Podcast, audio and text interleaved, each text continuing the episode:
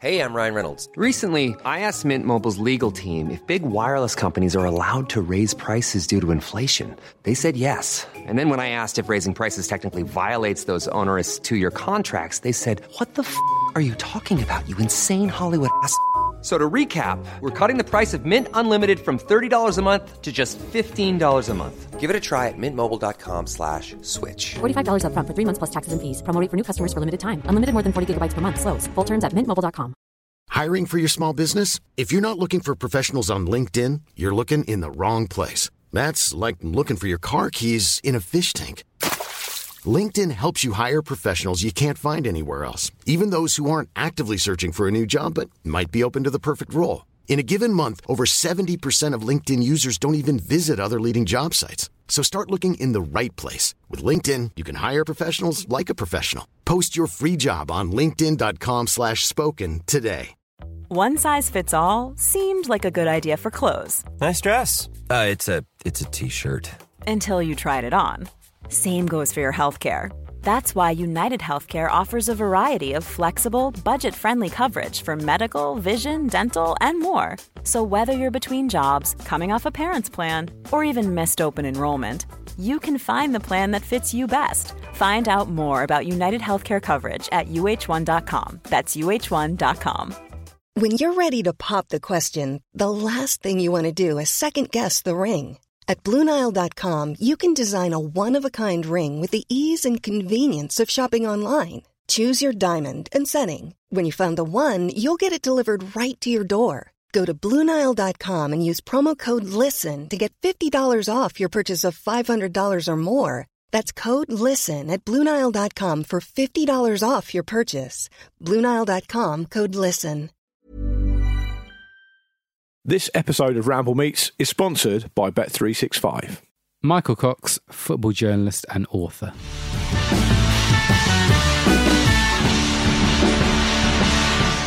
Michael, um, your website Zonal Marking was set up in January 2010, is that right? That is correct. Um, to provide tactical analysis of football matches. What is it that inspired you to to to make that step into into putting some of your ideas out there for public consumption?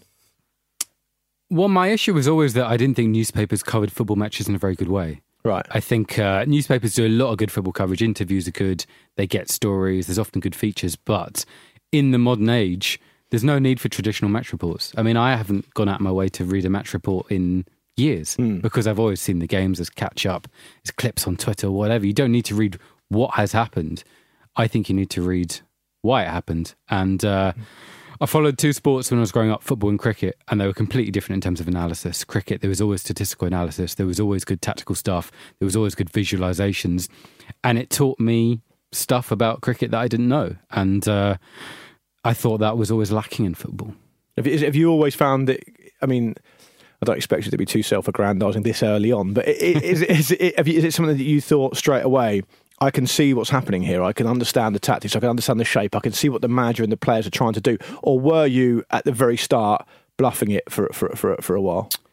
I mean, I don't think any of it's complex. I don't think you need to have a particular mind for it. Uh, You know, I, I sat with games with a kind of chalkboard and moved the magnets around and found patterns and wrote down everything that happened. Yeah. And then you gradually see patterns that, you know, you end up analysing the game rather than just the incidents, you know, just the goals, which can be kind of one off things rather than something that was, uh, you know, is related to the overall game plan. And what? But what inspired you to first of all get out there and say, "I'm going to set up a website. I'm actually going to do this for people to see." You, do you think I'm good at this? I think it can be of real benefit to, to football fans. Yeah, I wanted to get into football journalism, and uh, it seemed the obvious way to do it to put your stuff out there rather than be kind of, you know, doing work experience everywhere, which I did, but Yeah. you know, it's it's a long route to to get into where you're actually doing features and stuff. It was like, yeah, this is a, a kind of interpretation of football writing that isn't out there really. So just put it out there and see if it gets traction. Uh, And what is it that made you fall in love with football in the first place? Uh, just playing it at school. Yeah. Like no one in my family's interested in football Yeah. at all.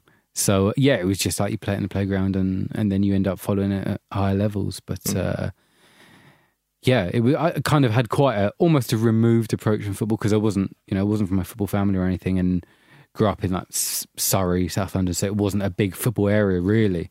So it was always kind of a viewing it as a slight outsider, if that makes Yeah. sense. So you felt like you were outside looking in, and you found it interesting as an outsider. Yeah, yeah, exactly. Yeah. Um, were you surprised with the reception you got from your original blog? Can I call it a blog now? Is that old fashioned? well, no one call, yeah, people don't really do blogs anymore. do website, they? I guess It's died, website. yeah. Were, were you were you surprised with the with the positive reaction you received from it? Yeah, a little bit. I was I was very lucky, so I started doing that in, in 2010, and I don't know if you remember, but the the World Cup coverage, the television coverage in 2010, was as bad as it's ever been. Right. So that, that was the Nadir, was it? Yeah, Okay. and, and and that got a lot of traction. It was also the first time where it's probably the first uh, tournament where people were using Twitter, for example. yeah. And I think people were seeing a very obvious contrast between, you know, the coverage they were getting on television, and then you could follow these kind of weird, wonderful journalists from around the world who would give you insights. And there was suddenly a big. I I think a lot of people in television and radio maybe realised actually we have to up our game here. And over the next couple of years, you saw the level of punditry rise with, for example, the introduction of Gary Neville, which I Yeah. think was a big a big moment in terms of improving the analysis on, on television. And it's it's of interesting because looking back at some of that, that those early entries and the, and, the, and, the, and articles that you wrote, it was the start of the t- of the time. I feel like I don't think I've got my dates wrong here, where people's eh, the the general consensus was that people's attention spans were getting shorter, and short form thing was the way to go, and people just wanted to watch, excuse me, minute long videos and we used to I used to go to meetings with, with commercial people they go we want we want snackable fun. We don't want anything too long. What your podcast was an hour long? That's that's a disgrace. But a lot of your articles are quite long form quite in depth so th- there must have been a little bit of surprise that it was being consumed in such numbers or did you just not have anything to base it on so you just like I don't want to backfill the narrative. It just was what it was I don't know. I'm not even sure I thought about that. But the, the attention span thing's interesting because I remember that. Yeah, I remember hmm. like you know when I was first getting into it and everyone was saying that, and now obviously it's a different world. But like people are watching Game of Thrones for ten hours straight. I know So yeah, it's- yeah. it's- well Netflix seems to have changed the game a bit on that because people will binge watch stuff won't they yeah. So I, I'm I'm not sure that that kind of bite-sized thing turned out to be true. Um, but yeah, it, it, it was long and it was in depth, but it was yeah. That's that's how I thought stuff needed to be consumed. And if you're talking about tactics, I'm not sure it works in a, a paragraph. No, well, I guess it would, it might even be impossible. Um, and so we talked about how, how about how you, you, you got into it, and you said to me before we came on today that you've really enjoyed this season in terms of the football that's been played. Yeah. How different now is football in 2019 to when it was when you first started treating it as a as a job? Yeah, really different. I mean, the speed of change in football is absolutely incredible. And is it getting faster, like the expansion of the universe? Yeah, I, I think that is true. Um, I mean, the thing that has changed the game in the last few years is is the rise of pressing, and there's so many different things that are going on that I don't think people talk about in terms of what players are doing without the ball. The the sophistication with how teams form kind of pressing traps and try to get the ball back, and it's not just about man marking players; it's about pressuring players from different angles. It's it's really quite a different world, I think, from even from 2010 when I first started doing it. When you know the side that won the European Cup was Mourinho's Inter, who Yeah. would just sit deep. You don't really get big teams playing like that anymore. It's it's really changed an incredible amount. And, and do you think that it runs to the idea that even the really talented footballer coming through now wouldn't be able to become a top level professional if they didn't have the athletic capacity that was needed for the demands of the modern game? I think that's true, but I think also in terms of you need to be tactically intelligent and you need to work as a team. You need to be doing things that uh, you won't get praise for from supporters in the stands because they don't necessarily know what the game plan is. Hmm. And sometimes you see managers going crazy at players and you almost can't work out why because they seem to be doing all right. Yeah. But it's they're not doing quite simple, obvious things that they've been told beforehand that aren't obvious to us. So that's one of the challenges is at the end of the day, you don't know what the manager said. You can't completely analyze every individual player without knowing what their instructions are. Yeah, and I suppose in, in, the vast majority of people will never know. They'll go hmm. home after the game or after they've watched it on the TV, and after a while they may may not think of that game again. So they'll never know what the team was trying to do. Excuse me. And so that connect between what you're interpreting the manager's them to do and, and, and the fan is kind of the, the the area in which you sit, right? Yeah, and it's you know it's interesting. Sometimes you'll see an incident in a game where, for example, someone plays a pass in behind, and he gestures at a player who wasn't making a run, Hmm. and that player's like 40 yards behind the play, and you think, well, how can you have made that run? Yeah. But maybe they'd worked on the day before on that specific move, and Yeah. he wasn't in that position. Yeah. So sometimes you don't know who's got that wrong. And, and and I remember when I was a kid, I used to be quite into basketball around when the Chicago Bulls were brilliant in the early Okay, yeah. nineties, right? And um, I went we went on holiday to um, to, to the US with the family, and um, and I remember watch just catching some news, sports news kind of segment on the TV because they were way ahead of us with that kind of stuff. And there was a there was a thing. I think it might have even been a Chicago Bulls player. I forget which I forget which one. Who just he was supposed he passed the ball, but he just passed it straight off the court Okay. and, and it became quite a um, interesting sort of discussion point. And then he was interviewed, and they said, "Why did you do that?" And he said, "Well, the guy should have been there." yeah. And that and that that's that's kind of what you're talking about, right? That's the tactical side of the game that you're that you're talking about. Yeah, for sure. And it's, uh, yeah, I mean, teams work so much on passing patterns, on pressing patterns, and it is quite sophisticated. And you do see sometimes, and for, for example, English football isn't at the top in terms of tactical sophistication. So when you had the lad um, Oliver Burke who went to, uh, was it Leipzig? Yeah, he went overseas for sure. A couple of years guy, ago. yeah. Yeah. And uh, his manager, when he got there, said his understanding of pressing, we're having to start him from zero. Right. And I thought, and it was a a real damning indictment of his previous manager. Well, exactly. but it's it's quite interesting that you wouldn't usually hear that phrase about a professional football starting from zero. No. He was having to learn new, completely new concepts. And so, uh, not just the athletic ability it's needed now, but then the intelligence as well. Does, do players need to be more intelligent than they probably were 20 years ago? I think so, and I think we're at an interesting point where teams are increasingly using data to measure performance, as you know, as I'm sure everyone's read about. And I think there's a debate now: how much are you giving that data to the player, and in what form? Because some players understand data, they like data, they like visualizations, and some it, it just it just doesn't work for them. And I think that's you know it's one of the many things of uh, of managing a professional side is you've got to treat players in different ways uh, according to their you know their demands. and and there will be certain players that aren't compatible with certain managers for that reason, right? So I don't know if this is true, but I've heard that um, part of the reason that Aaron Ramsey's moving on from Arsenal to go to the Juventus is because Emery's not convinced that he can interpret the role that Emery wants him to interpret, and that could be that he can't process the information. Right? I'm not saying it is, but it could be that, right? Yeah, for sure. There's there's certain managers who you know don't want players to express themselves. They want them to kind of carry out tasks. And uh, yeah, I'm not sure whether that is the case with Ramsey, but you see it with uh, with lots of managers and lots of players who the player is clearly very good, but are not doing the the things the manager wants. I spoke to Jonathan Wilson as well for, for this series, and um, I think we discussed either on on the episode itself or, or off air that um, if you if you accept that different, and this is something Jonathan said, I think it's in one of his books. If you accept that players uh, adopt certain positions at that very basic level, you adopt the idea that tactics are important and need to be important. But you have received a decent amount of backlash over the years. It's fair to say from people in football who have who have seen your coverage of football as being overly cerebral. Is that fair? Yeah, absolutely. And uh, but I think the mistake that's often made is I'm not I'm not saying that this is football. I'm not saying football is just tactics and strategy, but so much of football coverage focuses upon desire, upon physical ability, on team spirit, hmm. on motivation, on that kind of thing. That it's I've just tried to play a balancing role. Actually, the tactics are important. This is what the managers are paid to do. They scout opponents for hours and hours and hours and then go onto the training pitch and formulate specific plans to take advantage of weaknesses. Hmm. And that wasn't really being spoken about. It probably is now. I, I think I think there is Yeah. a good level of tactical analysis out there. So I wouldn't I wouldn't start writing about tactics in the same way today because I, I think it's it's almost covered. Yeah, it, was it kind of developed a a us versus them type thing, wasn't it? Like you're either Yeah. a proper football guy or you were.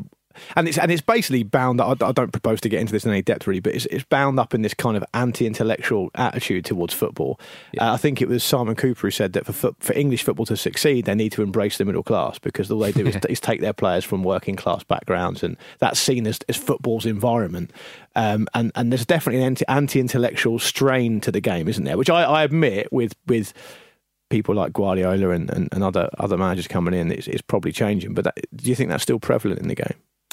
Yeah, I think so. And, and yeah, there was a bit of a backlash. I remember uh, Owen Coyle, the big big coily. Owen Coyle was a big one. So I, yeah, there was a point where Owen Coyle was was basically being touted for the Arsenal job, Right. Which I found very odd because um, Bolton scored a couple of really good team goals that season. Right. People- was, that, was, that, was, that was what it took, was it? Pretty much. And Yeah. and I did an article that was and you know, looking back, this was not sophisticated stats at all, but it was the first time really that stats were publicly available.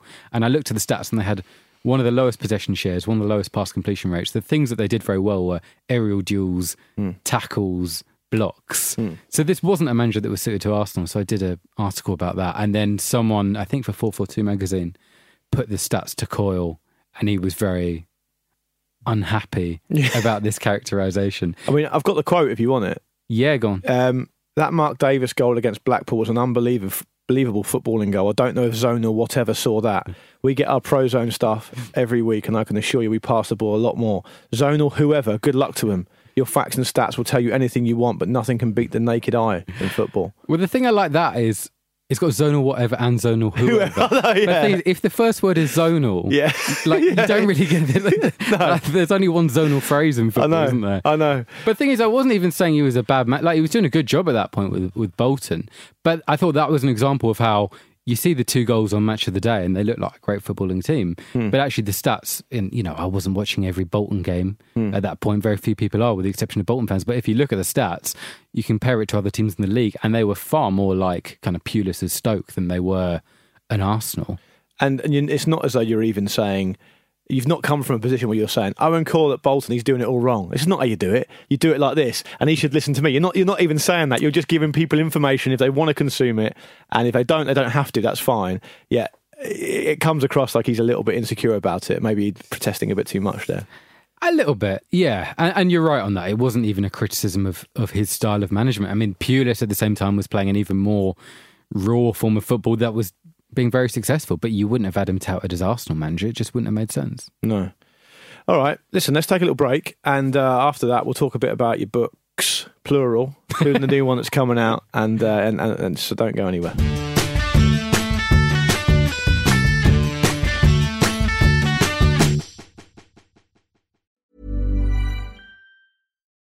Life is full of what ifs. Some awesome, like what if AI could fold your laundry? And some, well, less awesome, like what if you have unexpected medical costs? United Healthcare can help get you covered with Health Protector Guard fixed indemnity insurance plans. They supplement your primary plan to help you manage out of pocket costs. No deductibles, no enrollment periods, and especially no more what ifs. Visit uh1.com to find the Health Protector Guard plan for you. When you're ready to pop the question, the last thing you want to do is second guess the ring. At Bluenile.com, you can design a one of a kind ring with the ease and convenience of shopping online. Choose your diamond and setting. When you find the one, you'll get it delivered right to your door. Go to Bluenile.com and use promo code LISTEN to get $50 off your purchase of $500 or more. That's code LISTEN at Bluenile.com for $50 off your purchase. Bluenile.com code LISTEN. Hiring for your small business? If you're not looking for professionals on LinkedIn, you're looking in the wrong place. That's like looking for your car keys in a fish tank. LinkedIn helps you hire professionals you can't find anywhere else, even those who aren't actively searching for a new job but might be open to the perfect role. In a given month, over 70% of LinkedIn users don't even visit other leading job sites. So start looking in the right place. With LinkedIn, you can hire professionals like a professional. Post your free job on linkedin.com slash spoken today.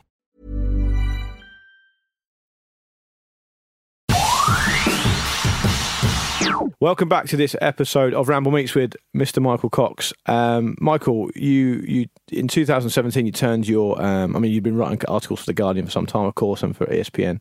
But you turned your uh, your your your writing skill, shall we say, into your first book, The Mixer, which is about the history of Premier League football. That's that right? Yep. Um, what what inspired you to to want to do that, and um, how did you find the process? I just always wanted to do books. Really, I think that was, you know, as you said earlier, it's it's kind of long form writing that I do. I think it's much more suited to to books than it is to newspaper articles, which often have to be a little bit. Uh, well, they have to be snappy. Sometimes they have to be Yeah. addressing the story. Um, and yeah, I think it was uh, no one had really written about the development of the Premier League in a in a footballing sense. There've been lots of books about the business side of it, which is interesting, but it's not. It's not what I'm interested in football. Yeah. I'm not interested in, in finance and that kind of thing. I'm Right. interested in what happens on the pitch. Yeah. So yeah, it was addressing a you know, something people haven't covered. And what is the story? Of, I mean, people will go out and pick up the book, I'm sure. But what is the story of, of the Premier League uh, in, in in a few short sentences? It's basically been about the internationalisation of the league. I mean, the first ever Premier League match day in, in August 1992, there was 11 foreign players in the entire league.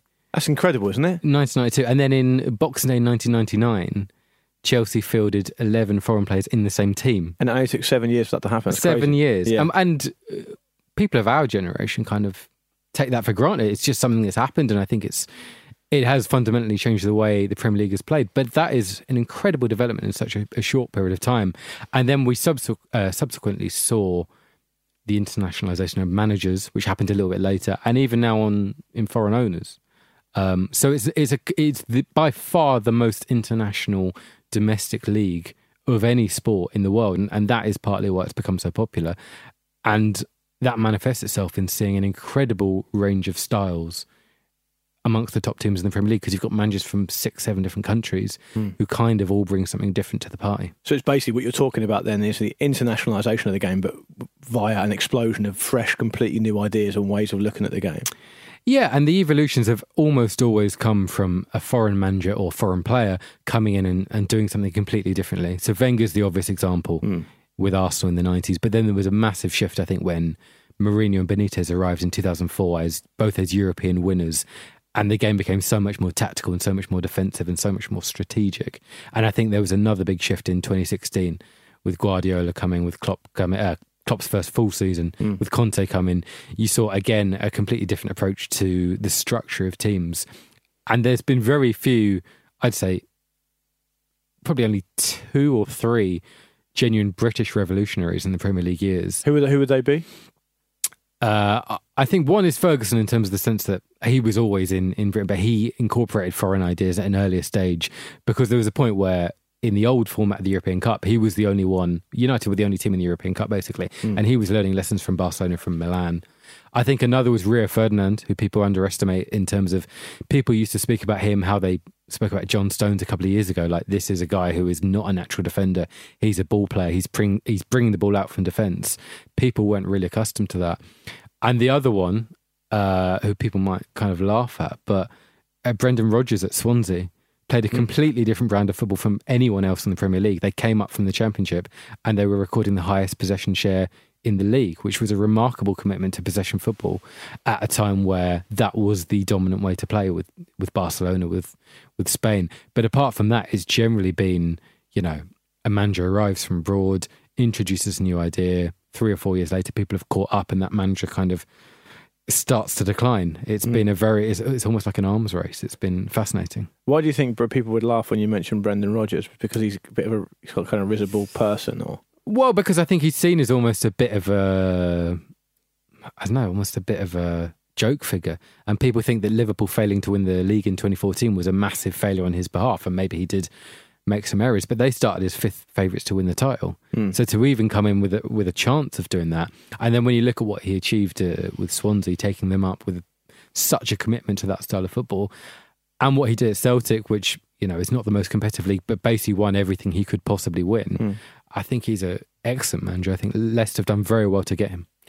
And the other two you mentioned, Rio Ferdinand, obviously is a player, so that's a little bit different. Is it, is it possible for a player to really affect the game in such a such a way? I mean, it- I mean, because we're talking about ideas here, and Rio Ferdinand executes all these ideas obviously on the pitch via a manager. So, he, are you simply saying that it was it became possible for an English centre back to be a ball playing centre back? Yeah, to a certain extent, but I think people, when people talk about football tactics, they think it's only about management, it's only about coaching. The players can equally be revolutionary. The, the the key figure in the development of the Premier League, in my opinion, is Eric Cantona because he came to England and he played a kind of number ten role at a time when teams weren't really playing with that, that kind of player. And you saw in the, the next couple of years, everyone tried to get their equivalent. You saw Arsenal get Bergkamp, you saw Chelsea get Zola, you know, even players like Kinkladze and Juninho. Hmm. And a lot of the time, managers were literally saying, yeah, we need a kind of Cantona figure. And so he was the guy who kind of kick-started the Premier League's tactical and technical development, really. And, uh, you know, you saw that later with someone like Thierry Henry, I think completely changed the way people talk about centre forwards. It was interesting when I was researching Henry and I went back to, you know, there was a debate between him and Van Nistelrooy, and a lot of established pundits are saying Henry's great, but he's not really a forward. Van Nistelrooy is a proper striker, but now there aren't too many strikers like Van Nistelrooy who just score goals. No. You expect players to be like Henry, to drift wide, to come short, to assist players. So, you know, Henry's another example of a player who I think really changed perceptions of, of his position. And what's the, what's the legacy that Alex Ferguson leaves tactically? Uh, we know him as a winner, and we know him as a guy who takes, as you mentioned, takes ideas from from other European clubs, and, and his his great ability was one to be able to adapt, right, and reinvent Yeah. teams. W- w- w- what's his legacy uh, other than just being a serial winner that everyone finds synonymous with trophies?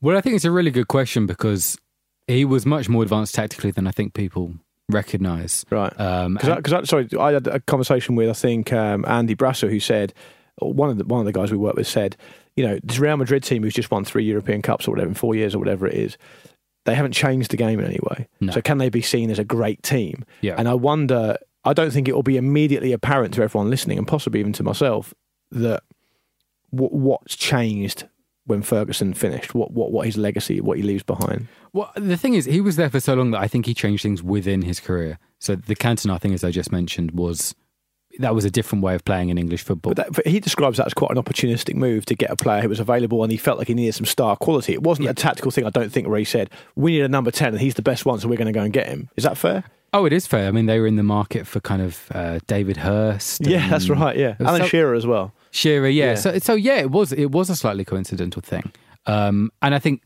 I think football has changed. I think at that point it was the players who were interpreting roles. You know, as I say with Cantona, but later on, there's a he makes a very obvious decision that we're going to go from four four two to playing with only one up front. Hmm. So they brought in Veron and Van Nistelrooy in the same summer. Um, and basically decided the formation first, and then went to get the players. Right, right. And then later on, and, and that didn't initially work particularly well. I mean, they didn't win the league that season, but there was subsequently a big shift towards playing one up front in the Premier League.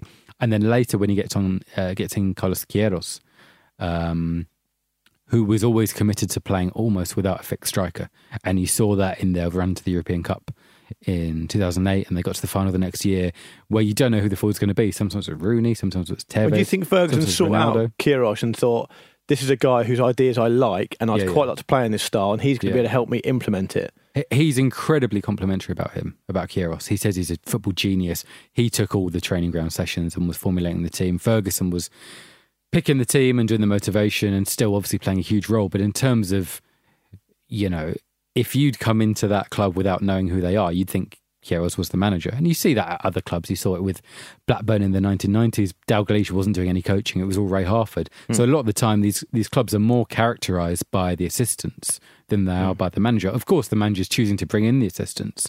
But I think Ferguson recognised that Queiroz was, you know, a very, very good tactical manager, but someone who, if he didn't get to the top as a manager in his own right, is because he didn't have that relationship with players. So Ferguson was doing hmm. that role, and Queiroz was was the tactical guy. It's quite interesting that, that a- man so successful would know and have the humility to be able to, to, to implement that kind of strategy because he went through quite a lot of different assistant managers famously. Yeah. Yet he knows what he's good at and what he's not good at, and that's probably the key to why he was so successful. Because in his book, in his first book, the one that's actually good, um, which which goes up to and ends in 1999, it's not really very tactically in depth, and that might be a conscious decision. But he does talk a lot about things like we knew we could exploit that area of their team, and we knew that um, Ryan Giggs was in brilliant form this week and or this month, and so we did. And but beyond that, he, he doesn't really strike me as someone who's a hugely deep thinker about tactic. Same with Brian Clough, really, as well. Yeah, I mean, not in that Ferguson book, but what I didn't realize until I researched the, the first book was um, for I think three or four years in the nineties, he brought out like a diary of a season, and it's Right. not like it's not narrative, it's not an autobiography. It's literally just this is what I did this day, this is what I did the next Right. day, and it's really in depth, you know. It, and it's a time where, you know. We don't know so much about foreign sides, and he's up against like Fenerbahce, and he flies over to Turkey and was like, "God, Jay-Jay Okocha, he's incredible. We're going to have to get someone to mark him." Right. And so there's you see a lot more of the in-depth tactical thinking that maybe doesn't make it to a kind of broader, you know, a book that's aimed at a broader market who don't care about that kind of thing. Yeah. But his his fascination with the way Milan play, the way Barcelona play, and Ajax is the other side that he's he's learning off is is quite interesting. It's, it's like he's speaking about a different world because English football had been so behind the times. It had mm. literally been banned from European competition for Sure. five And the transmitting of ideas was a lot more difficult then as well. Exactly. And so he's the guy who's ahead of the game because he's directly learning off these sides. You know, United are going over to Barcelona getting spanked 4 0, and he's like, okay, well, we've got to change. We've got to keep the ball. There's one quote I really like where um, he says, uh, he's just talking about the importance of midfield. And he's saying all these foreign sides, they try and keep the ball in midfield. Yeah. Like in England, we try and get it out of the midfield. We get it wide and get it out front. Yeah. But these sides are actually, they're playing one twos. Yeah. They're holding possession for the sake of it. Yeah. And you, you see this kind of really fascinating uh, learning curve, Hmm. I guess, for someone who was, even at that stage, you know, the, the most revered manager in England.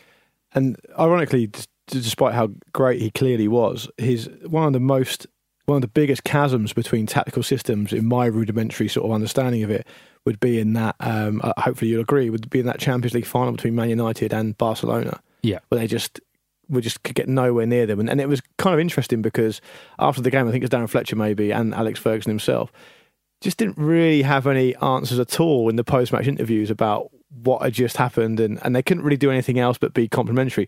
And at, and at that point, is that is, is that the kind of we talked about the nadir of, of tactics maybe, but is that the apex of what you think can be achieved in tactical football? Guardiola's Barcelona in that time. Yeah, I think that's a really interesting game, actually, because those two final defeats, actually, because United had often played defensively to get to those finals. 2009 we're talking about that, was it? 2009, so Yeah, they lost yeah. the first final. yeah, yeah. And Ferguson said something, I think it was in his, his second kind of major book, and he was talking kind of about parking the bus, and he said something along the lines of, we knew that w- we knew that playing defensively was the best way to try and beat Barcelona, Mm. but I wanted to win a final playing our way Yeah. which I think is really interesting because people think of him as just a pragmatic, let's win the game, let's win the trophy. But clearly there was something in him that wanted to kind of put on a show. And I wonder whether it's because when you look at the two European uh, European Cups they did win, one was 99 in against Bayern where basically they got spanked and, and, and Yeah. you know, had an incredible comeback. And the other one was on penalties against Chelsea. Yeah. And they hadn't really put on a show in terms of the way Milan did in 94, the way Barcelona did. So there was something within within him that wanted to be A part of that wanted big, to be a rich part narrative. Of that. Yeah, wanted to be the entertainers and maybe wanted to kind of you know, have one particular game that people remembered his sides as. But in terms of his legacy, I think it's interesting because obviously United in various ways are desperately har- harking back to that Ferguson era now in terms Hmm. of well, in terms of getting Solskjaer in. But it's tough to actually say what United's style was under Ferguson because it changed so much. The only thing, yeah, the only thing I can think of, uh, which is, I suppose, possibly even the cliche, cliched thing, is you know, attacking football, play with wingers, and and I, I, I remember watching them and hardly ever not being entertained. But that's not really a tactical style, is it? But I think they were entertaining because they had a habit of, of kind of playing rubbish and coming back to win games. Yeah. I don't remember if you think about the kind of debates they had against other sides, you know, when there was two going for the title. When it was them against Newcastle, Newcastle were the entertainers. Hmm. When it was him against Wenger's Arsenal, Arsenal were the footballing side. Hmm. Mourinho's Chelsea would be the exception because they were very defensive. But they, but they, in, but when Mourinho first came in, they, they were less defensive than he's kind of been tagged with now. I think I think he was. I mean, his first Chelsea side when they won the league in two thousand four five. Yeah. that was very defensive. I mean, What do you think? You think so? Okay. I mean, they conceded fifteen goals. Sure, but that, that, I know that means they were defensively good, though. Not they necessarily Sure. were defensively defensive style. Sure. I mean, I think they ended up being a lot more defensive than he wanted them to be. Okay. And one of the things for this book was interesting. I, I, I went back and I watched a lot of Porto games, hmm. Mourinho's Porto, and they were a brilliant footballing side. Hmm. And in their 13 Champions League games that year, when they won it in 2004, 10 of the 13 they dominated possession. Home and away against Real Madrid, home and away against Manchester United. The only exceptions were uh, in games where they went ahead early and the other side came into it. So, I mean, I, I agree. I think Mourinho has become more and more defensive, but I can't really make a case for his first Chelsea side being entertainers. Well, let's talk about your new book then. It's um, in, in what I would describe as a as a, a brand power move. You've called it zonal marking. Yeah. Um, and it's uh, the making of modern European football. Yeah. Um, apparently, all, by all accounts, a bit of a pig to research, and it took you a long time to write it. so why should people read it? Uh, I think it's the most comprehensive guide to how football's played in the modern era. Um, From when does it start? What year does it start? So it starts as football did in 1992. um, because this, this is presumably because of the back pass rule, the uh, the Yeah. Premier League, and these big things that happened around that time.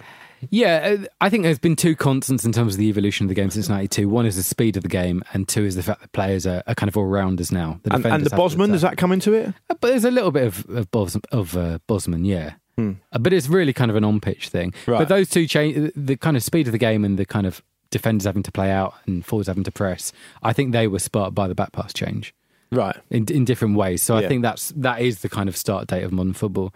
And it was quite it, you know people think that the the writing of books about the writing, Hmm. but I think really it's about one the research and two about the structure of the book. Hmm. And so the structure of this book is it's not just saying it's not 25 disparate chapters.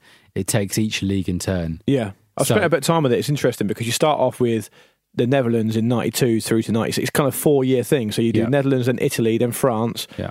Portugal, Spain, Germany, and, and very optimistically from 2016 onwards, you'd go for England. So Well, that, a that, portent of, of perhaps what's to come for English football. Well, yeah, that's. I mean, that was the one league I hadn't cut. I mean, I'd done that for the first book, so I was unsure whether I needed to cover it for this one. Yeah.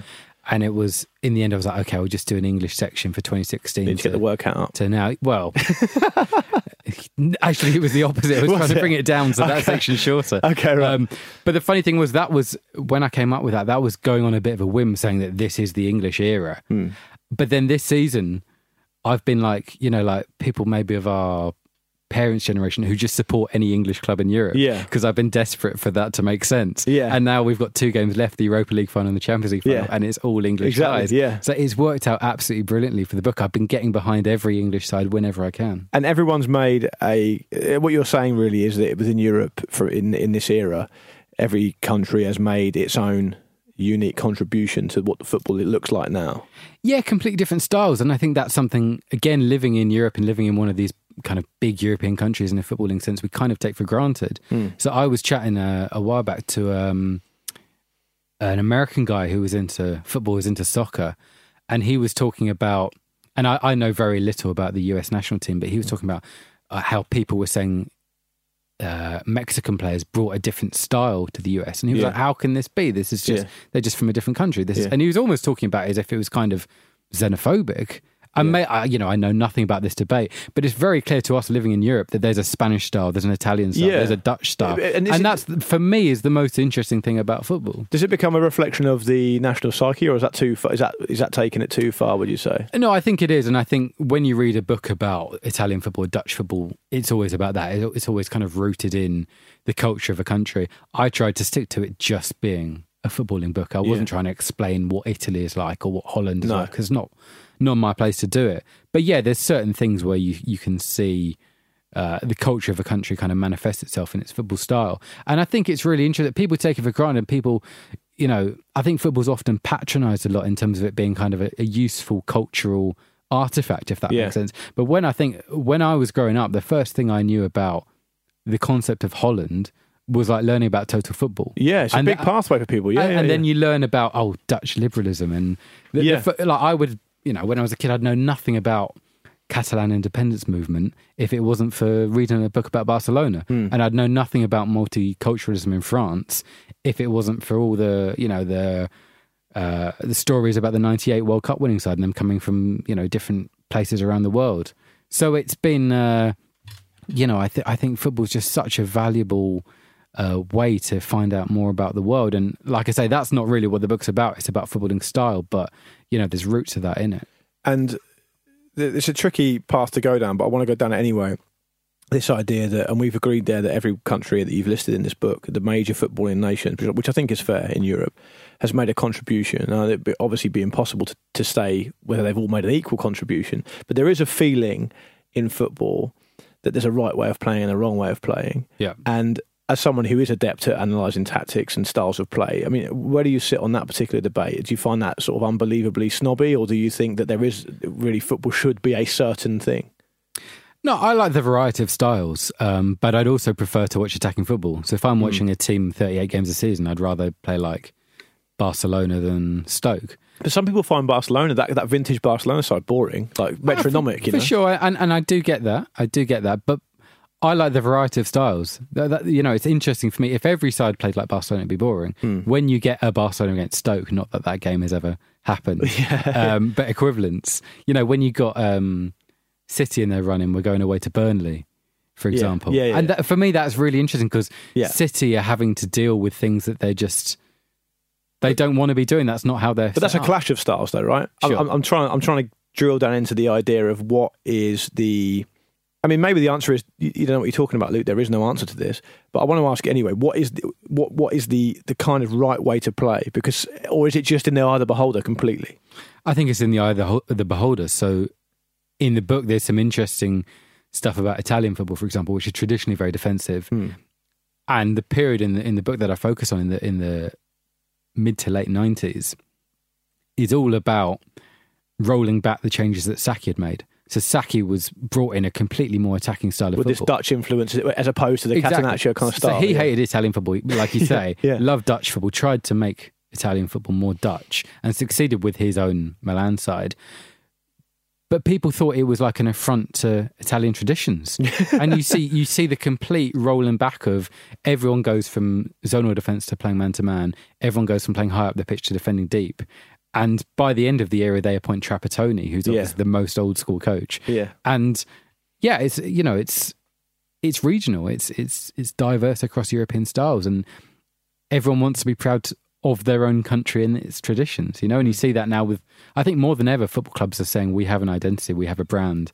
Again, to go back to United, we've got to play the Manchester United way, almost above the kind of winning thing. West Ham have been saying that since the 60s, really, haven't they? Well, exactly. Well, that's the funny thing. It used to be two or three clubs would have. Yeah. There'd be a bit of a thing about oh West Ham think that they play their way, but now you see it with clubs who I can't define this. So I'm unaware of them having a style over the years, but they're Yeah. like, oh, we've got to be true to our style. And Chelsea is, I think, is the interesting one, who are kind of the opposite, who are like an Italian club, Hmm. who like they their fans don't want this possession football that Sarri Hmm. plays. By and large, they hate it. They they accustomed to sitting deep, counter attacking. They find it really funny that Arsenal think they play good football and then don't win the trophies. Yeah. that's that's the role that Well, Chelsea Mourinho would. Mourinho, and that's par- partly why Mourinho and Chelsea's sort of history are so intertwined, right? Because Mourinho Exactly. would say, as he said when Ajax were knocked out of the Champions League a month or two ago, you know, they can sit at home on the sofa and watch the final with their philosophy, because, which I thought was a, fan, a, ma- a magnificent quote. But but that that's why he's bound up with them because he's really just look, let's just win these trophies. Let's take this club who've not had a tradition of winning anything and, and, and get them winning things. B- because um, majority of people listening will be will be um, based in, in the UK. What would you say is the English style then? Because I remember Jack Wilshere a while ago saying something which I think people rolled their eyes at, which was it was when he was still part of the England squad, and he was saying, you know, we have to understand what we're good at in England. We're, we're good at tackling, and we're good at running fast, and we're good at this, and we're good at that, and we're good at. I can't remember exactly what he said, but you know what I mean. Yeah, yeah. Is that unfair to English football to say that's the contribution that, that, that, that they can make? No, I don't think it is. I actually think should that be seen as, as, as somehow less valued than the other contributions? No, I mean, I think it's worth pointing out. I mean, first, I actually think Wilshere's quite interesting when he talk about uh, when he talks about football. I think he's quite an interesting, perceptive guy in, in a footballing sense. Um, and that was a time when everyone was insisting we had to play possession football. We had to play Spanish. Because we were copying the trendy thing at the time, right? Exactly. Whereas since then, I think there's been a shift away from that pure possession football towards pressing, which is about running. It's about regaining the ball hmm. high up the pitch. To a certain extent, it's about tackling, and that that suits us more. So I think yeah, that was an entirely fair comment. I think we were going down a road that we didn't necessarily have the players for that, and hmm. and I think now football's changed, and we've, you know, maybe changed slightly with the times. This England side, to me, feels more suited to modern football, not just because we have better players than we did five or six years ago, but because it's about mobility, it's about pressing, it's about energy, and we've got a lot of guys, particularly in the attacking section of the side, That can do that. that can do that. Yeah. And you're obviously possibly uniquely placed to be able to identify these trends, how they've happened over the years. I mean, you've literally written the book, two books on it.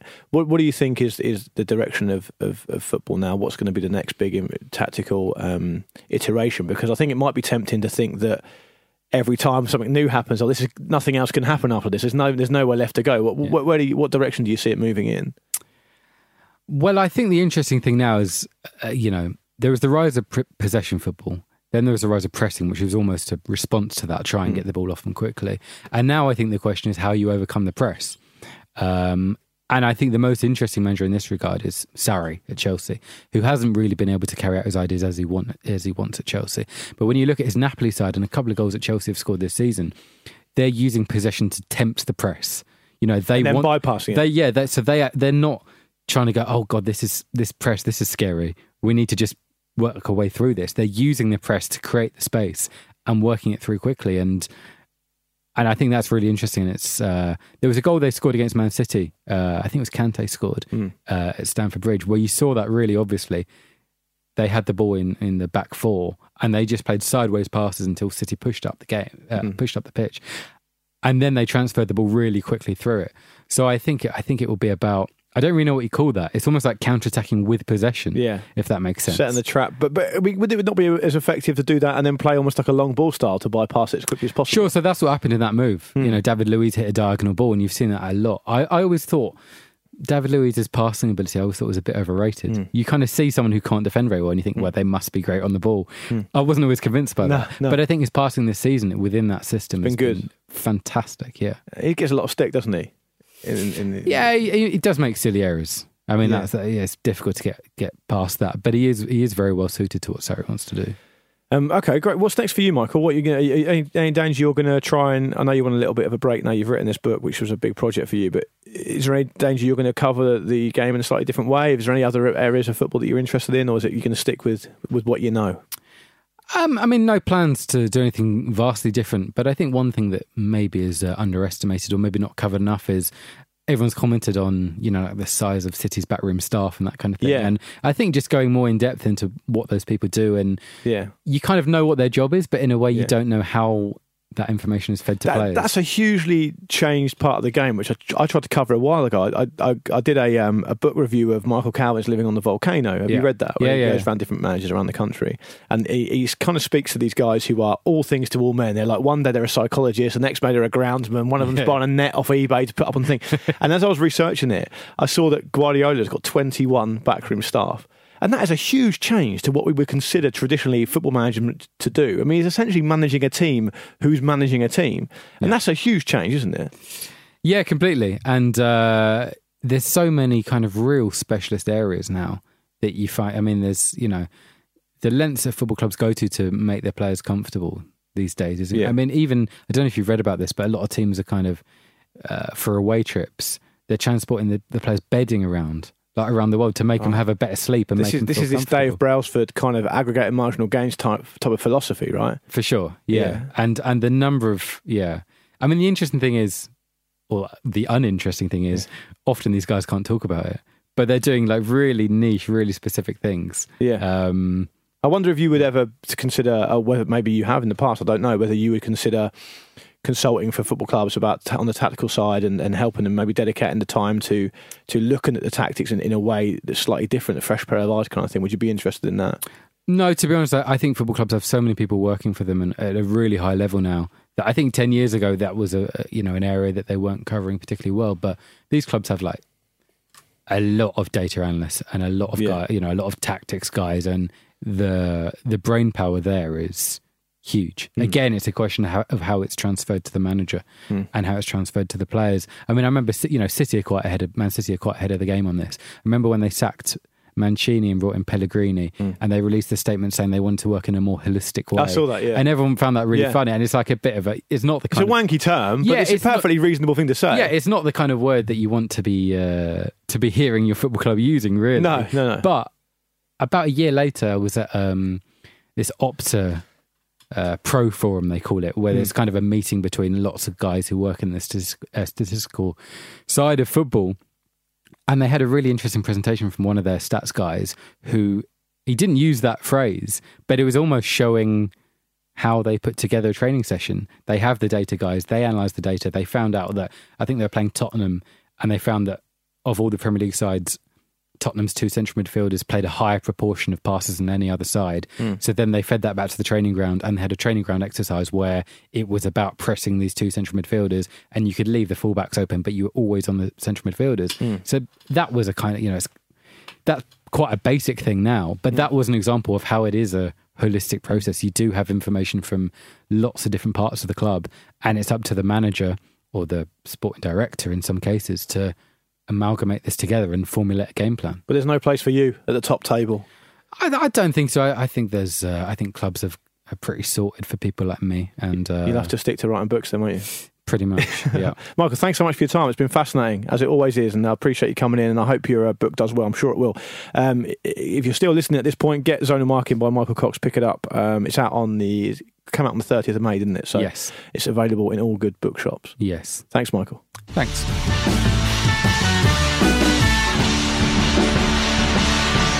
This episode of Ramble Meets was sponsored by Bet365. This was a Radio Staccato production.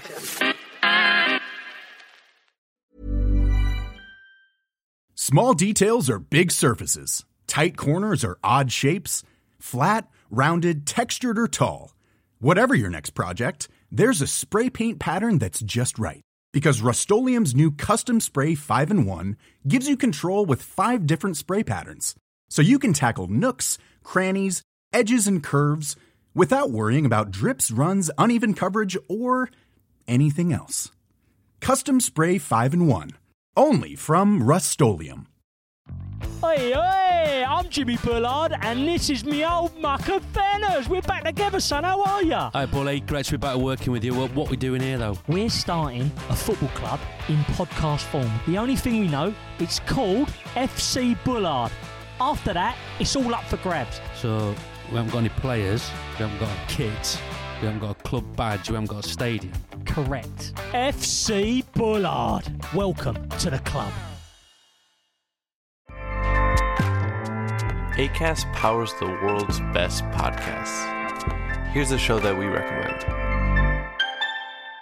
The Real Housewives is a guilty pleasure for most, but if you're looking to not feel guilty about that pleasure, tune in to Everything Iconic with me, Danny Pellegrino, where I break down all the messy moments and behind the scenes antics of Bravo's popular franchise. And on Everything Iconic, I also interview celebrity guests like Kelly Ripa, Keke Palmer, Drew Barrymore, Cameron Diaz, and more about their guilty pleasures, their past work, and so much more.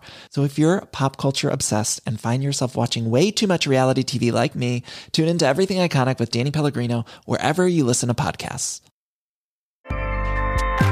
ACAST helps creators launch, grow, and monetize their podcasts everywhere.